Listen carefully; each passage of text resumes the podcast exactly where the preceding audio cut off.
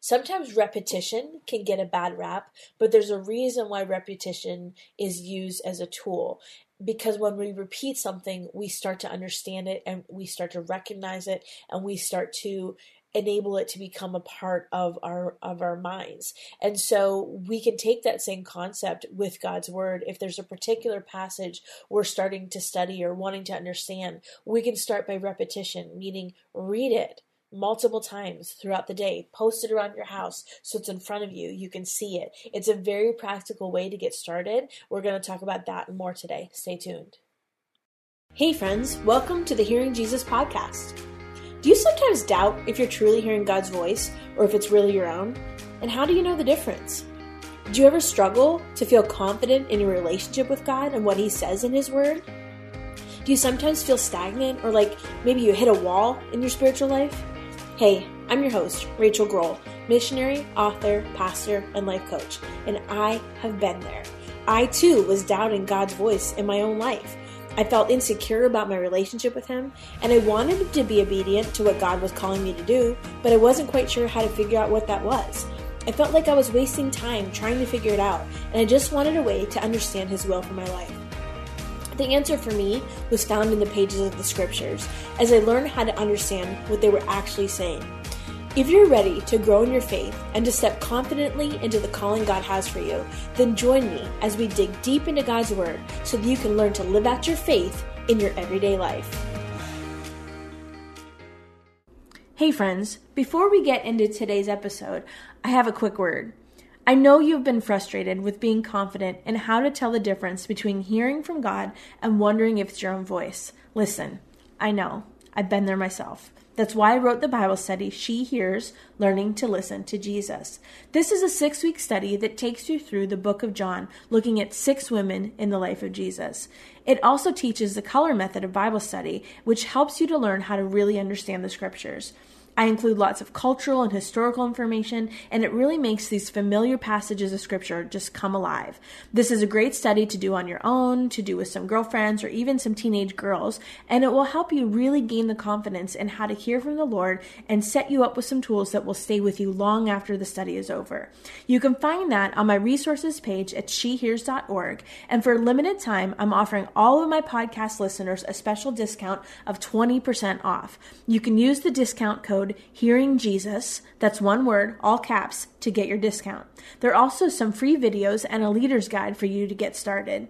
Again, head to shehears.org and you can find the Bible study on the resources page.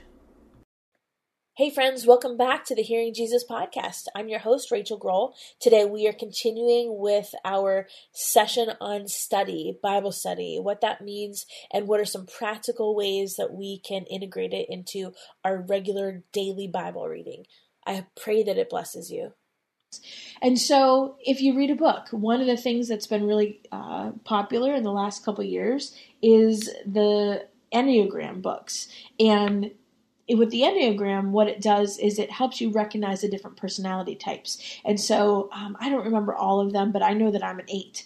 And you might be thinking, oh no, she's an eight. If you know anything about the Enneagram, okay, she's an eight, stay away. I'm not an unhealthy eight. In fact, I'm a healthy eight. I worked really hard to be a healthy eight. But what that means is I'm kind of a go getter. I get a lot of stuff done. I'm a leader. I kind of push through, break down barriers, those kinds of things. That can be seen as aggressive or assertive, depending on who you ask. But I'm a healthy eight with a seven wing, which means sevens are the, the, the, people that like to have a lot of fun and do lots of fun kinds of things. So I can get a lot of stuff done, but I have a lot of fun doing it while, while, while I do. So but what started happening is is after I read that Enneagram book, all of a sudden, guess what? When I'm meeting people or even people I know, I'm starting to categorize them based on what I know about the numbers, and I can pretty much pinpoint my family, my close circle of friends, what kind of uh, you know what number they are on the enneagram scale. And that's a fun way to look at it as far as you're learning something you're concentrating on it you're putting into practice. But that's what study does. We see something, um, we understand it, we draw conclusions from it. And as we do, our thought process takes on this order of conforming to the order of whatever that is, whether it's the book or the tree or the, the thing that you're studying, your brain starts to conform to the understanding of the ideas that is done in that book or, or whatever you're studying. So, what ends up happening is when you do this, with concentration, with repetition, some ingrained habits, thoughts are formed. And when thoughts are formed, it starts changing our thinking and our patterns of behavior. So, in the Old Testament, we see this all throughout the scriptures, but in the Old Testament, you might have heard about writing the laws on the doorposts or the gates, or binding them to their wrists. Why? Why do they do that? Well, they always want them in front of them. The things that they're trying to integrate into their hearts and their minds and their lives, they want them front and center. So the New Testament says to write them on their heart, on your heart. How do we do that? Well, that looks differently for everybody. I think the temptation is to say, oh, well, we don't need to write them down in our house or wherever because I'm writing them on our heart.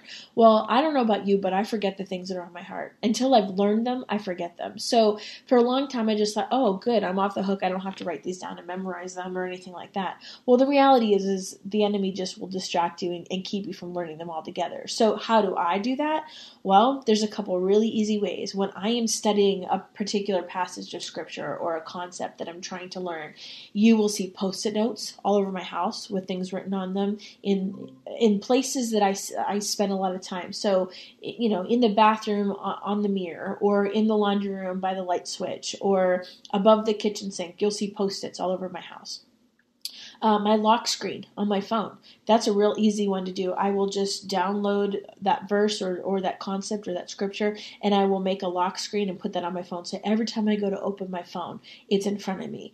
Um, I have a board in my kitchen that has different sayings on it that actually right now has the Greek alphabet because I'm learning Greek right now. But it it will have, you know, sometimes we'll put a Bible verse on there or something we're remembering or something we want to meditate on. We'll put that on the board in the kitchen. Or screensaver on your phone. How many of us are working on our computers? We're working remotely. That screensaver front and center, something someplace where you're going to pay attention to it and you're going to see it. And I'll tell you what we study then determines the kind of habits that we form. That's why Paul urges us to focus on things that are true, honorable, just, pure, lovely, gracious, all those things, because the content that we study is going to become the filter that we see things through and how we behave. In all honesty, we're all studying something. Some of us are studying Netflix. And if you're studying Netflix, well, that becomes the filter. Um, my kids we we watch very carefully what our kids are allowed to watch on Netflix. But I have noticed there's a difference in behavior based on what the kids are watching. It's a natural process that happens without us even realizing it because it's the way that our brains work. So and I also noticed too that the same people that say they have no time for studying God's word, they've been watching Netflix or they read read a book. it's really about the intention and what are you setting out intentionally to do, carving out time for. So, study involves four steps. Just real quickly, we're going to go through them because I and I'm hoping this will be helpful for you. The first is repetition. Now, we would all love to say that, oh, I don't learn by repetition and, you know, whatever. Actually, we do. There's a reason why repetition has the reputation that it does because repetition works for, for for starting to teach our brain something. Is that the whole gamut of, of study tools? No, absolutely not. But it is a really important part. And I think when this comes to Bible study, one of the things that I have realized, and this is what you'll see in my Bible study and the color method I talk about, is repetition helps you start to pay attention.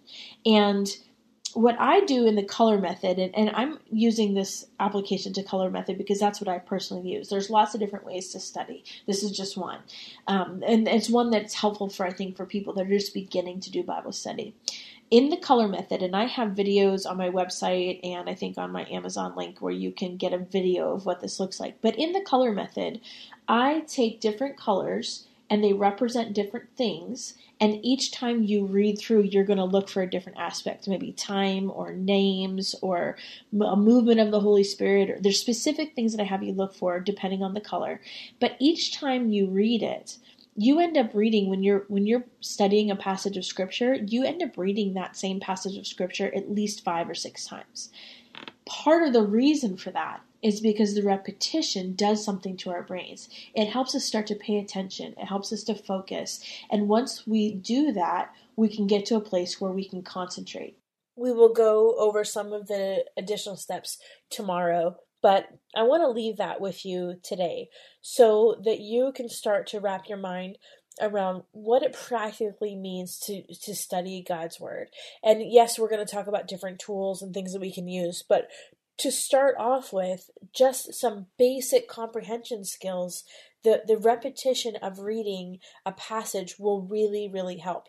And this does not have to be long. You can take whatever the Lord leads you to. You can take five verses. You can take one passage. It does not have to be a tremendous long amount. The goal is to meditate on God's word. We we had talked about meditation a couple weeks ago. Go back and listen to that if you haven't already. But the goal is to take God's word and study it so that you understand it. The first step is understanding just at a surface level what's going on, reading for comprehension's sake. So we're going to stop there today and then we'll keep going tomorrow with some additional tools.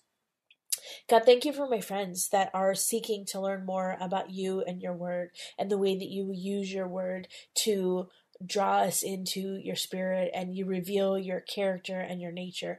I pray that even now, like what we prayed yesterday, you would give my friends a craving for your word, to know you through your word. I pray, Lord, that as my friends start to read your word and read it over and over again until they start to understand it, consume it.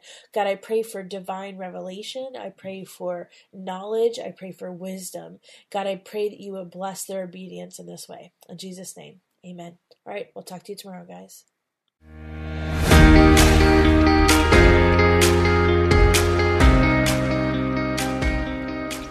Hey, friends, if this podcast helped encourage, empower, or equip you for God's call in your life, I would love it if you would head over to Apple Podcasts and leave me a review. That's the number one way you can support my show. You can also join our free Facebook community or Instagram page where I share inspirational tips, resources, and prayer throughout the week. Hey, I want you to know I'm praying for you this week. Know that you are loved, you are cherished, and you are His.